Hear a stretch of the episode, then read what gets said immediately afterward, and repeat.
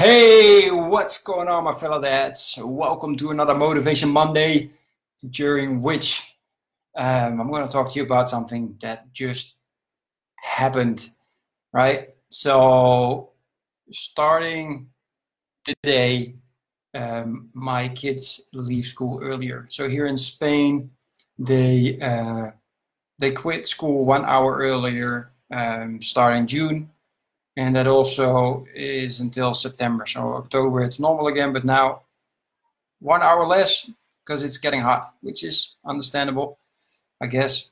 Um, but that means that this month they won't go to the extracurriculars, meaning I pick them up before three instead of at five. Anyway, so I decided I go a long walk with the dogs, you know, um, and after that, when we're done, I go pick them up, which is kind of the way anyway, so it's perfect. So I get to the school and um, I got my um, headset in because I'm listening to an audiobook. At the moment, I'm listening to The Four Hour Work Week by Tim Ferriss. And um, so the lady, the, the, the lunch lady there, she's like, Alex Van and Jago Van.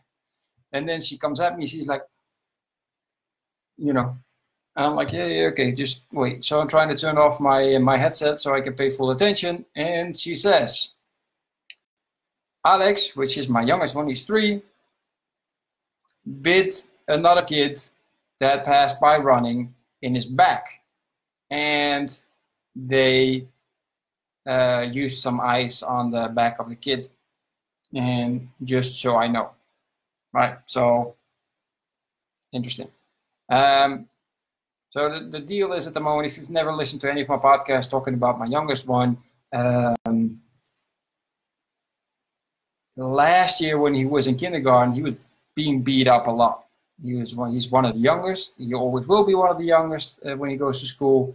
And for some reason, all the kids there went to the phase of biting and, and punching and, and, and doing all those and, and whatever it is, right? Scratching and all that stuff that little kids go through a phase.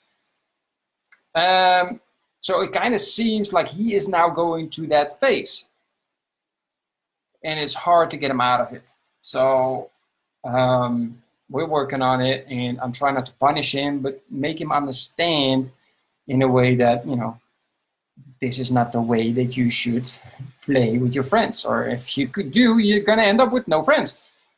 Um, which is the new strategy. The old strategy was you hit somebody, I'm going to hit you on the ass, so you feel and understand that that's not something you did. That doesn't work with my values. It can make me feel good, and it doesn't work at all with him.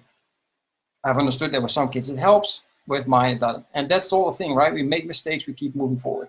So today I decided to go on a complete new strategy. And the strategy is walk with them from school to home and ask questions on how the day went.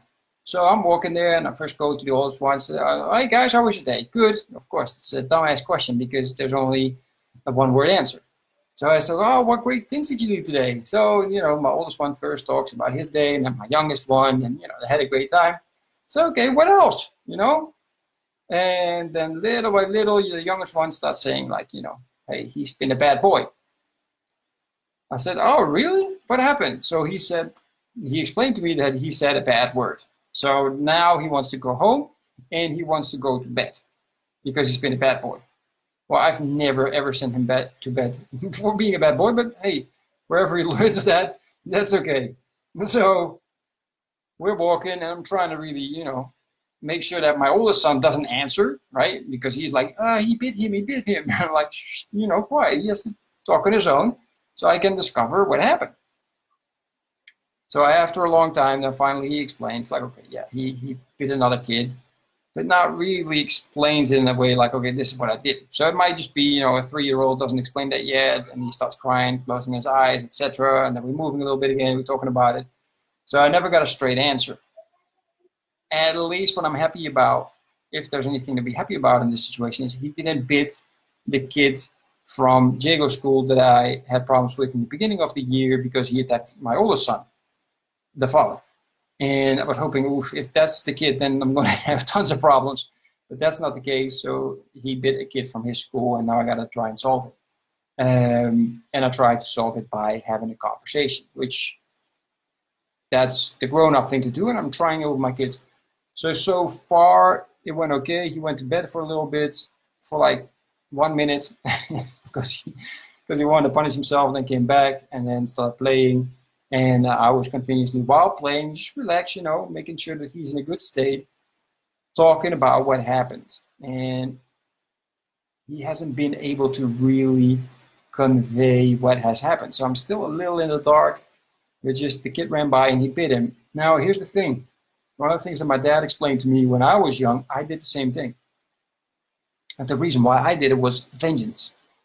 So some of the kids would then either have done something to me before when nobody saw it, like punch me or kick me or do whatever, or they would have taken or start playing with a toy or with a ball that I wanted to play with at that time, and they won that argument or they won that uh, that moment they took the ball away from me or whatever it was right and that then when i saw my opportunity i would lash out most most of the time apparently according to my dad by biting meaning that because the teachers didn't solve the problem straight and well from the beginning making sure that everybody was mentally okay i lashed out so my father put the uh, issue with the teachers, right?